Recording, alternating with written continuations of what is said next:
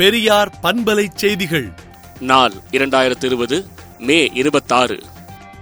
மேலும் மேலும் ஊரடங்கை நீட்டிப்பதினால் எவ்வித உருப்படியான பலனும் கிடைக்குமா என்றும் மாநில அரசு மேலும் முனைப்போடு செயல்பட வேண்டும் மத்திய அரசு ஒருங்கிணைப்போடு உதவ வேண்டும் என திராவிடர் கழக தலைவர் ஆசிரியர் கி. வீரமணி அறிக்கை விடுத்துள்ளார்.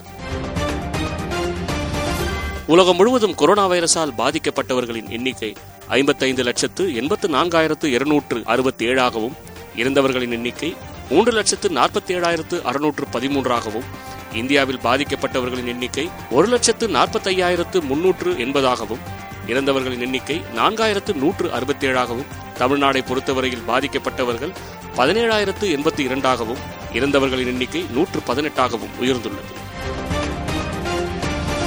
ஜூன் ஒன்று முதல் மீனவர்கள் மீன்பிடிக்க செல்லலாம் என தமிழக அரசு அறிவித்துள்ளது. தமிழ்நாட்டின் கடைசி ஜமீன் சிங்கப்பட்டி டிஎன்எஸ் முருகதாஸ் தீர்த்தபதி மரணமடைந்தார் மின்சார விநியோகத்தை தனியார் மயமாக்குவதை ஏற்க முடியாது என புதுச்சேரி முதல்வர் நாராயணசாமி அறிவித்துள்ளார். தமிழ்நாடு அரசு கோவிட் 19 எனப்படும் கொரோனா வைரஸ் தொற்று குறித்து பொதுமக்கள் அறிந்து கொள்ள வேண்டிய தகவல்கள் அனைத்தும் எளிய முறையில் முழுமையாக விளக்கி புத்தகமாக வெளியிட்டுள்ளது. வரும் முப்பத்தொன்றாம் தேதி தென்கிழக்கு அரபிக்கடலில் காற்றழுத்த தாழ்வு பகுதி உருவாக வாய்ப்புள்ளது என சென்னை வானிலை மையம் தெரிவித்துள்ளது. திருத்தணி வேலூர் மதுரை கரூர் தஞ்சை ஆகிய மாவட்டங்களில் வெயில் நூற்றி ஏழு டிகிரி ஃபேரன் ஹீட்டை தொட்டு செல்லும் என வானிலை மையம் தெரிவித்துள்ளது. நளினி மற்றும் முருகன் வாட்ஸ்அப் மூலம் உறவினர்களிடம் பேச அனுமதிப்பதில் என்ன பிரச்சனை உள்ளது என தமிழக அரசுக்கு சென்னை உயர்நீதிமன்றம் கேள்வி எழுப்பியுள்ளது.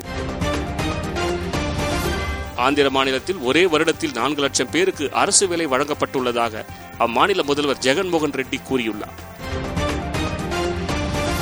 கொரோனா நோய் தொற்றுக்கள் குறைந்து வருவதை காணும் நாடுகள் அந்த நோயை தடுக்கும் நடவடிக்கைகளை உடனே கைவிட்டுவிட்டால் உடனடியான இரண்டாவது முறையாக தொற்றை எதிர்கொள்ளக்கூடும் என்று உலக சுகாதார அமைப்பு எச்சரித்துள்ளது. இந்தியாவில் இருக்கும் சீனர்களை விமானம் மூலம் சீன அரசு மீண்டும் தங்கள் நாட்டிற்கு மீட்டுச் செல்ல முடிவு செய்துள்ளது. மேலும் விரிவான செய்திகளுக்கு விடுதலை நாளேட்டை விடுதலை டாட் இன் இணையதளத்தில் படியுங்கள். பெரியார் பண்பலை செய்திகளை நாள்தோறும் உங்கள் செல்பேசியிலேயே கேட்பதற்கு எட்டு ஒன்று இரண்டு நான்கு ஒன்று ஐந்து இரண்டு இரண்டு இரண்டு இரண்டு என்ற எண்ணுக்கு பெரியார் எஃப்எம் நியூஸ் என்று வாட்ஸ்அப் மூலம் செய்தி அனுப்புங்கள்.